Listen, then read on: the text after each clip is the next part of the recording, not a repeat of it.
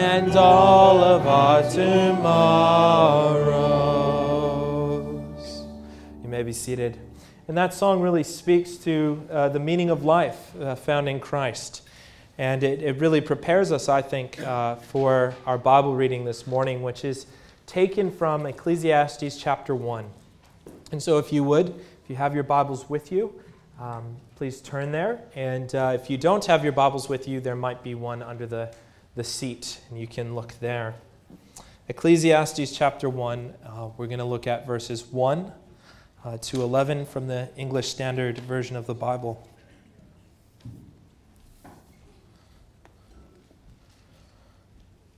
This is the word of the Lord. The words of the preacher or the teacher the son of David, king in Jerusalem. Vanity of vanities, says the preacher. Vanities of vanities. All is vanity. What does man gain by all the toil at which he toils under the sun? A generation goes and a generation comes, but the earth remains forever. The sun rises and the sun goes down and hastens to the place where it rises. The wind blows to the south and goes to the north. Around and around goes the wind, and on its circuits the wind returns. All streams run to the sea, but the sea is not full. To the place where the streams flow, there they flow again. All things are full of weariness, a man cannot utter it. The eye is not satisfied with seeing, nor the ear filled with hearing. What has been is what will be, and what has been done is what will be done. And there is nothing new under the sun. Is there a thing of which it is said, See, this is new? It has already been in the ages before us.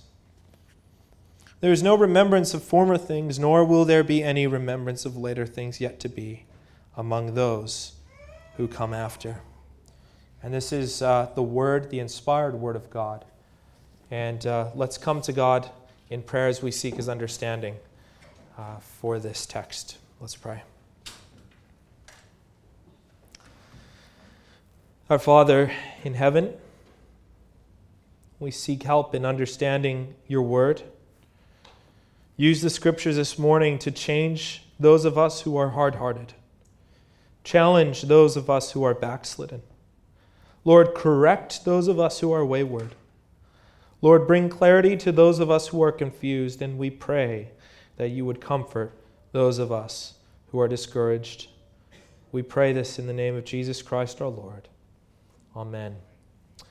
Well, I think that one of the main questions uh, that the book of Ecclesiastes uh, evokes is that age old question what is the meaning of life? It's the, one of those questions that has been asked uh, a thousand times, and people have given thousands and thousands of different answers to this question what is life about?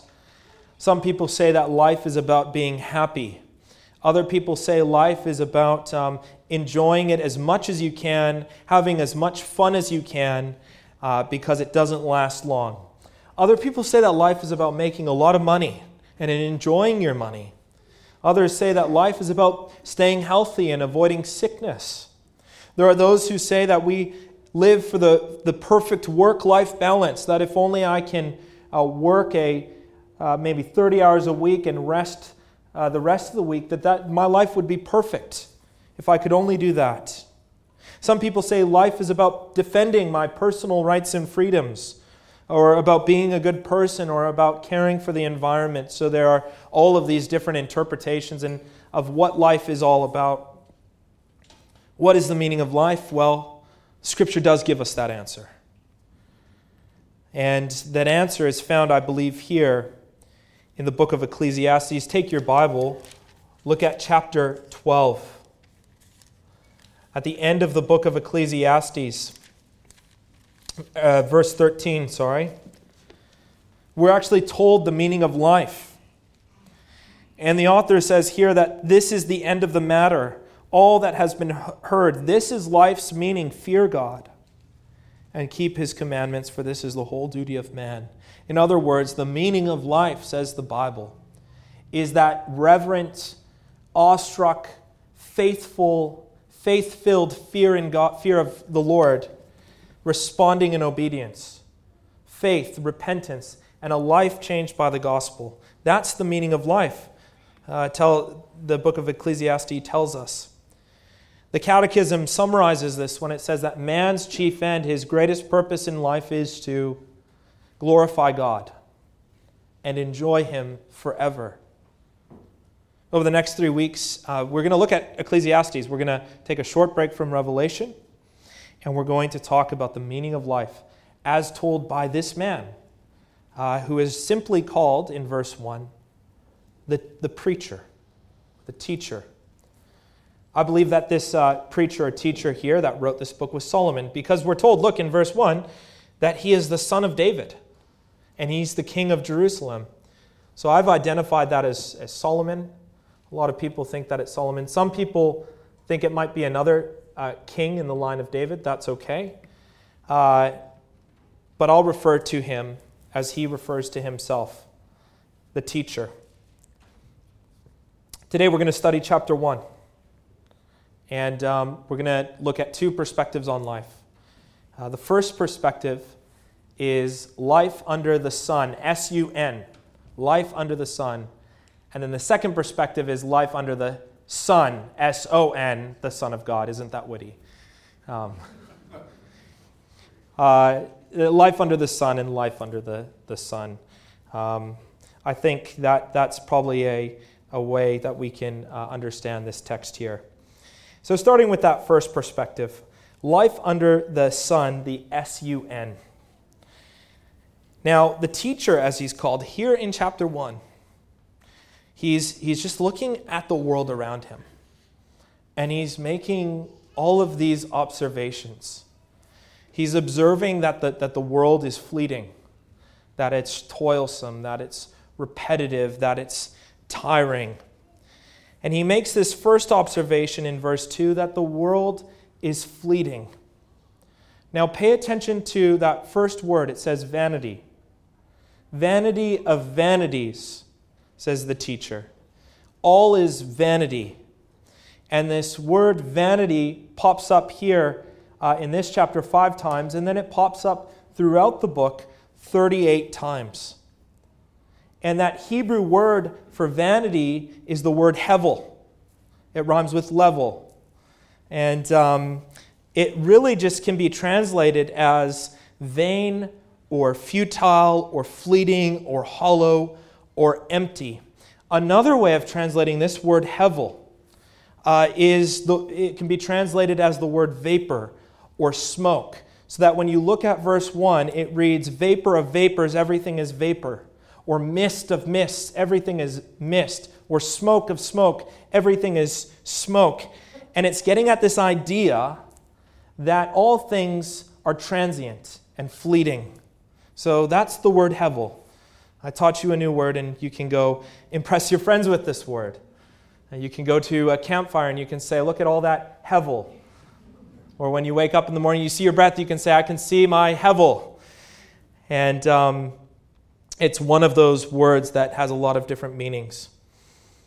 What the author of Ecclesiastes is saying here is he's saying, if you look at life, it just it looks like a mist, a smoke, a, a vapor. It comes and it goes and it's fleeting. And uh, I think the book of James is getting at the same idea when it says that, uh, when it says this What is your life?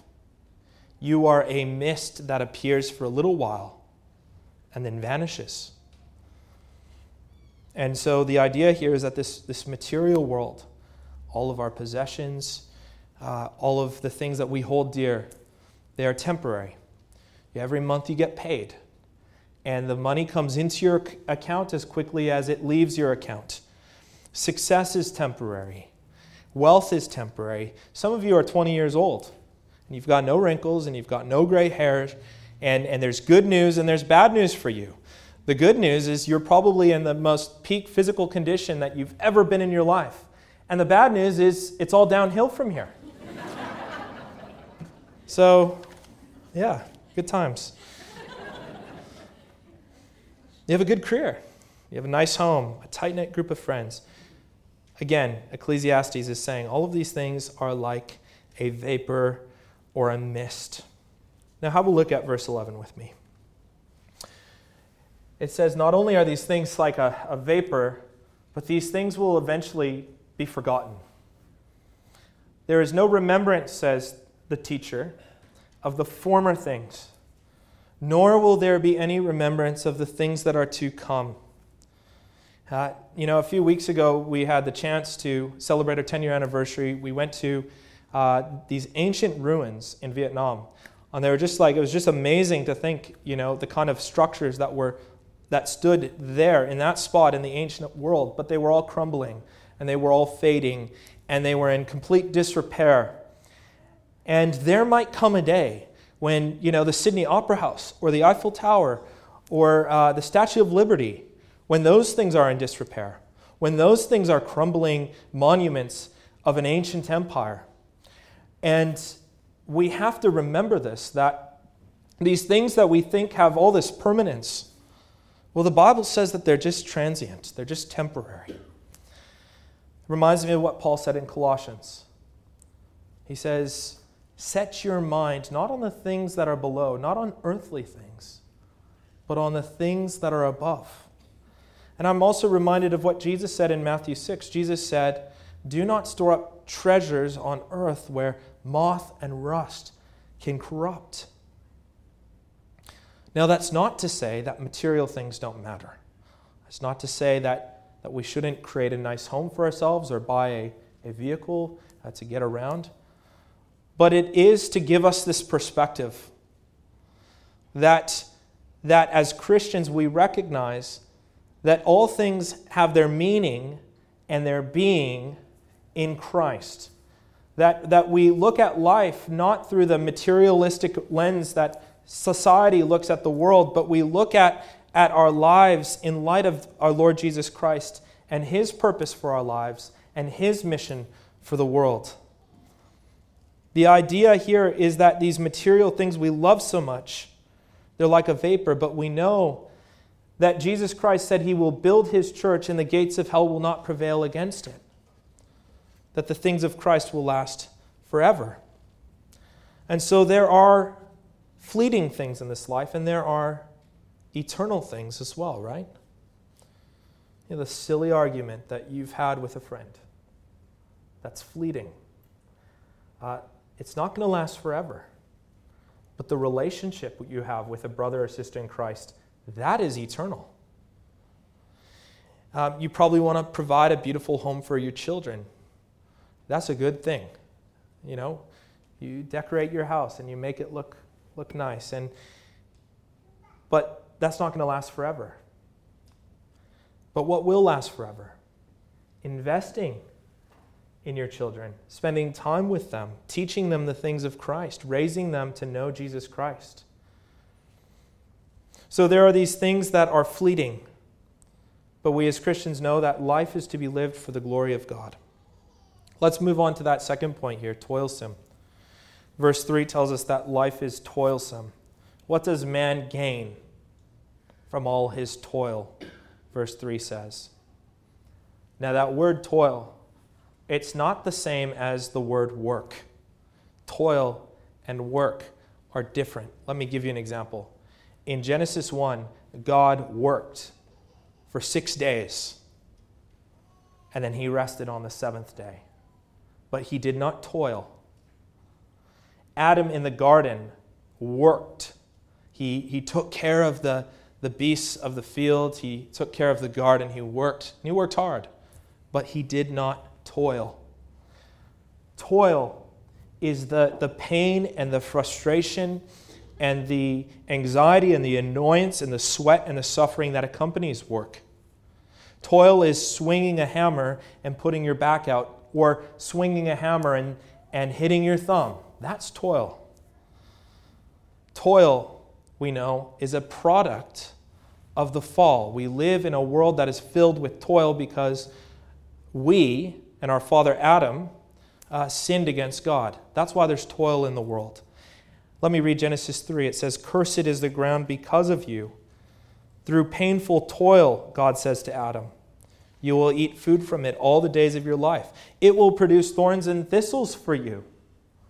Um, when we garden and we see all the weeds in our garden choking all the good fruit and all the, the vegetables and whatnot, uh, that's toil because it's the, the pain of our labors. By the sweat of your brow you will eat your food until you return to the ground, since from it you were taken. For dust you are, and to dust you will return. The consequence of Adam's sin is this element of toil that we all of us experience. This, this frustrating toil that, um, that causes us to, to cry out to God and say, Lord, please just help me. The most frustrating, thing about toil is that when we work, we don't always produce the things we want to produce. And verse 2 gets at this. It says, What does a man gain from all his toil? You know, the farmer, he wakes up in the morning, he goes out to his field to check on, on the crop, and he discovers that it's been destroyed and, and uh, pelted by hail. Or that a frost has destroyed the, the crop, or that, that insects have, have completely destroyed it.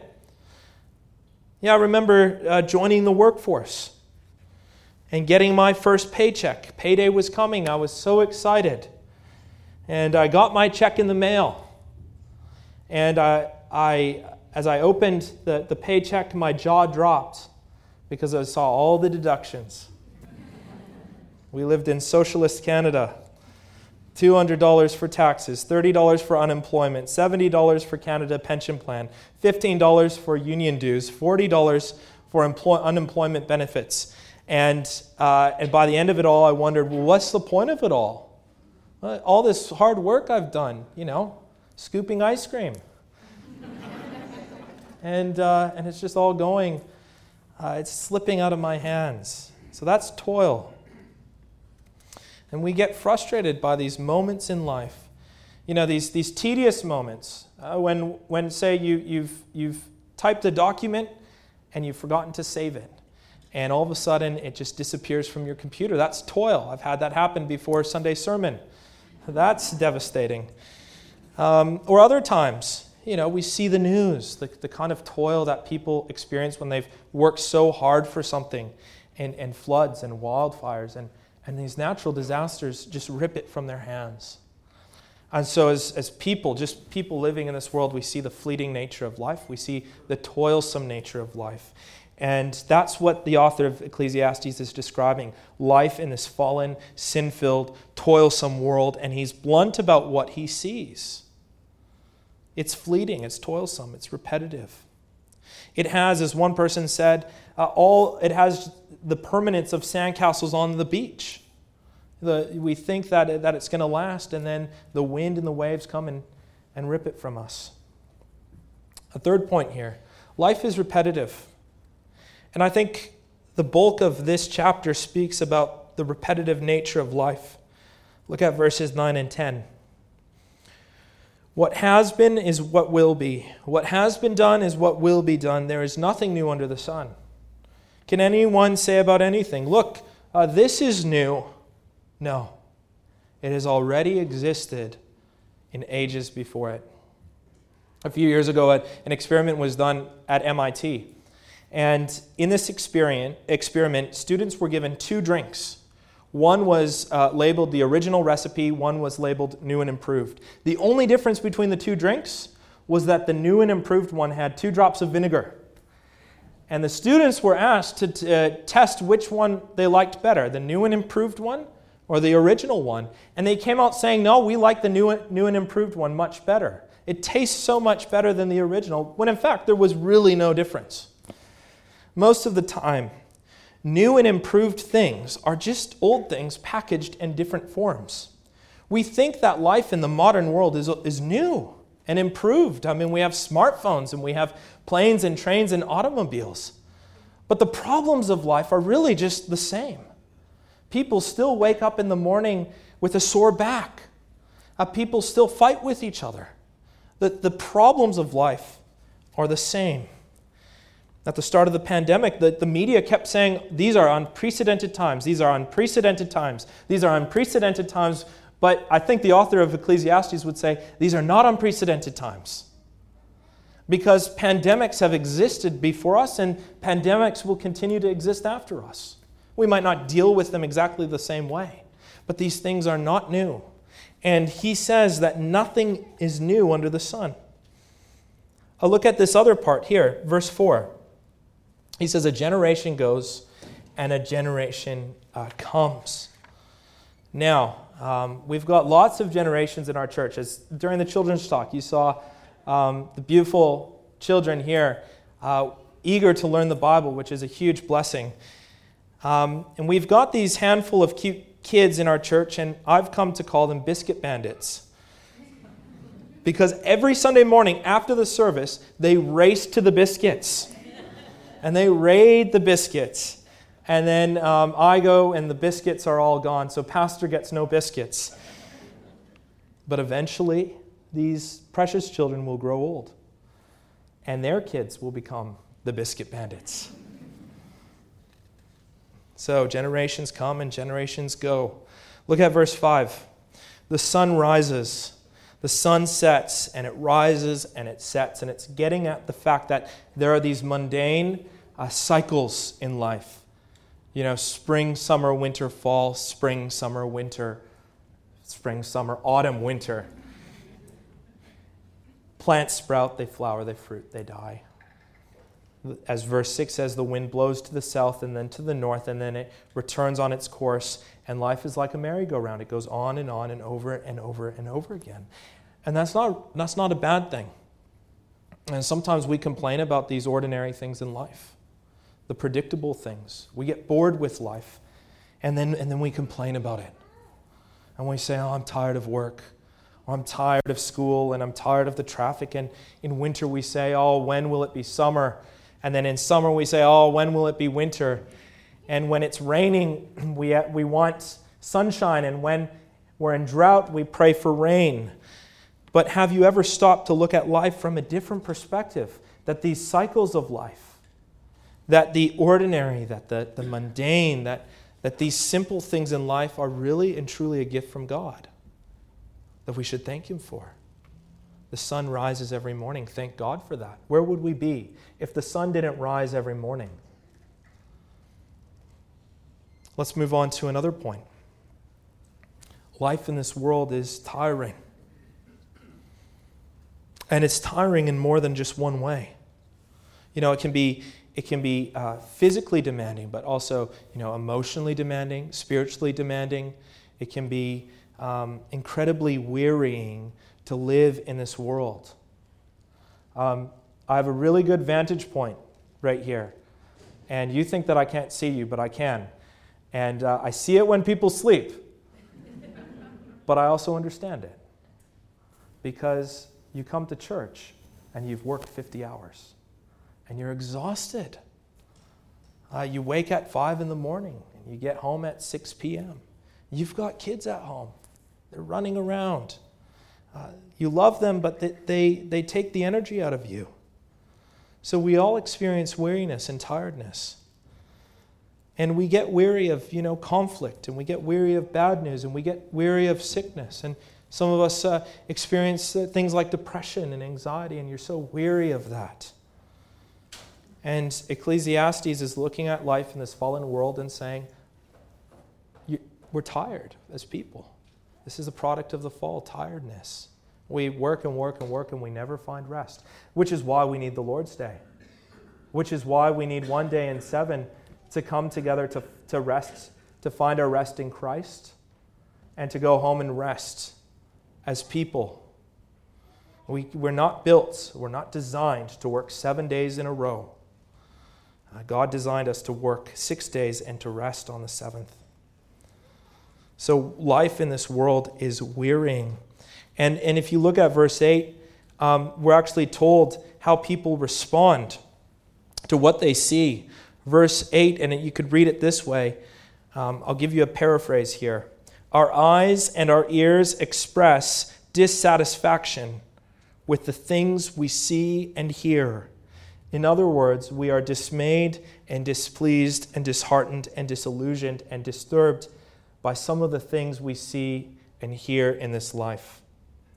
And what do we say to that? Often we say, Well, I'm sick of this. I'm tired of this. I'm so over this. I, am I'm, I'm fed up with this. And we want these, these uh, troubles of life to go away. But what does Jesus call us to do? He calls us to take all of our weariness, all of our tiredness, and He says, Come to me, all you who are weary and burdened, and I will give you rest for your souls. I will give you a sense of spiritual rest. I will uh, invite you into the, the presence of my grace so that you don't have to work and work and work and work to earn your salvation, but you can have it as a free gift. He offers us that hope of eternal rest, where, where we can one day come and, and have that promise of rest in His presence. And so Christ calls us to find our rest in Him, find our comfort in Him. And we need that in a weary world. That's why we gather on the Lord's Day. That's why we gather in person on the Lord's Day, so that we can rest with other Christians. Now, we've looked at these points here. Life is fleeting, life is toilsome, life is repetitive, life is tiring. And I want to draw to your attention for just a moment, a little sidebar here, that um, in the NIV translation of the Bible, though I think the NIV is a really good translation, especially the 1984 version, and you can trust your Bibles, I think the translation in the NIV is not the best. So, who has an NIV? You don't have to raise your hand, but just look at your NIV if you have it, okay? And there's a word there in verse 1, and it says, meaningless. All is meaningless. And I do get why they translated it that way, but I don't think that's the best translation because the author of Ecclesiastes is not saying that life is meaningless. In fact, the Bible says that life is filled with meaning, even for the unbeliever. Proverbs 16:4 says, "The Lord has made everything for its purpose, even the wicked for the day of trouble." So yes, life is fleeting, life is short. Life in, in some ways lacks meaning if you don't live uh, for the glory of God, but life is not meaningless. Life is filled with meaning. And God gives it a greater, God in Christ gives it that, that greater sense of meaning and worth and purpose. Which brings me to another point here.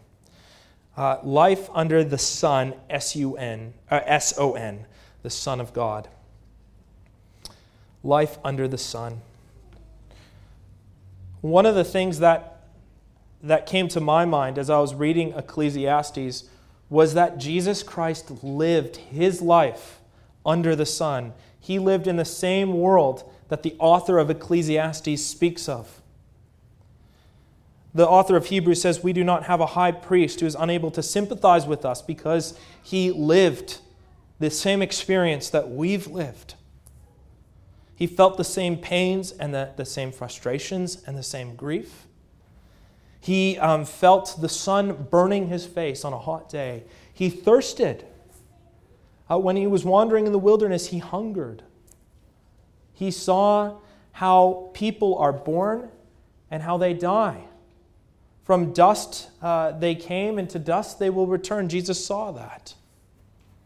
He, he saw the, the, uh, the frustrations of sickness and death all around him. He experienced fatigue and weariness. He experienced life under the sun. But never, not once, did he ever say that life is meaningless. Never did he throw up his hands and say, I give up. No. Jesus came with a purpose. And that purpose was to glorify his Father and to save us so that we would join him in glorifying his Father. Again, the, the chief end of life, the Catechism says, the meaning of life is to glorify God and to enjoy him forever. Jesus came with a purpose. We also remember that his death on, on the cross also accomplished that purpose. What did that accomplish? Well, with his blood, he bought you for a purpose. He bought your life. You know, people, people sometimes mistakenly think that, that Jesus came to give us a ticket. No, Jesus came to buy us, to purchase us, so that not only would we live for Him, but that we would live for Him. That's why Paul in Romans says, if we live, we live to the Lord. If we die, we die to the Lord. So whether we eat or whether we drink, or whatever we do, we do it for that purpose. That, that in all our actions, in some way, shape, or form, that they would bring glory to God. We need God's grace to help us do that because we fail doing that. We don't do it as we should. And yet, God is so gracious in giving us uh, the, the supply that, we, that He requires. He supplies what He requires in giving us the grace to live for Him and to serve Him. Earlier, we sung that song Take my life and let it be. All you purpose, Lord, for Thee. And you were singing about this very thing. You know, take my moments, you said to God. Take my days, take my hands. Take my voice and let me sing. Take my silver and my gold. Take my will and make it thine. Take my love, Lord. Uh, take myself, and I will be ever only all for thee. And so we, we as Christians understand that life isn't meaningless, but that God sanctifies our life, meaning He sets our lives apart for a purpose, that we would be part of His plans and His purposes for His kingdom in this world. So, the point I'm trying to make here is that Christ lived with a purpose, and he came to give our lives purpose. And so when we wake up in the morning and we, when we go to bed at night, we can say to ourselves, For me to live is Christ, and to die is gain. So, in conclusion, that's my introduction to the book of Ecclesiastes. We've just opened up the book. We're going to dive into it in greater detail next, next week. We are going to have a good look at life. Uh, we're going to see that it's not meaningless, it's not futile, it's not futile, it's not vanity, as long as we understand it in light of Christ. And I want to leave you with this quote because we've talked a lot about um, have living life for the glory of God and living life with a purpose. But as I said, we need God's grace and His help in enabling us to live that life. And so I want to leave you with this quote written by the hymn writer Horatio Bonar. And it addresses the challenges of life in this fleeting, this toilsome, this repetitive, and this tiring world. And it reminds us that as we live for Christ and as we live with meaning and purpose, that the Lord will always supply us with His grace. And He says this and you can probably read it with me. The road is rugged, and the sun is hot. How can we be but weary?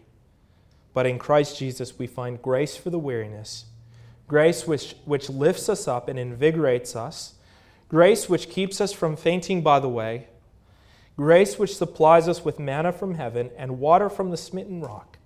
We, say, we receive grace and we are revived. The weariness of heart and limb departs and we need no other refreshment. This is enough. Whatever the, may, whatever the way may be, rough, gloomy, unpleasant, we press forward, knowing that the same grace that has always carried thousands through will do the same for us. And I might add that this grace gives meaning and purpose to life. So, as you look at the world, as you observe it through the lens of Ecclesiastes, as you see, oh, this is fleeting, you know, this is toilsome, this is tiring. Um, we have a God who in Christ gives our lives meaning, and a God who also calls us to find our true rest in Him. Let's pray. Our Father in heaven, we've looked at this evaluation of the world. Um, we, it resonates with us. It is true that there are things in life that are toilsome, that are tiring, that are um, fleeting, that are wearying. Many of us have experienced the, the toil and pain of living in, in this fallen world. Lord, some of us are discouraged and, and uh, burdened by the pains of life. But Lord, we know that we can uh, find true rest in Christ. Our only comfort in life and in death is our faithful Savior, Jesus Christ. So, Lord, um, this week, as we experience life in this fallen world, we pray that you would, by your Spirit, draw us close to Christ and that we might find our life's hope and comfort in uh, the gospel. And so we pray this all in Jesus' name. Amen.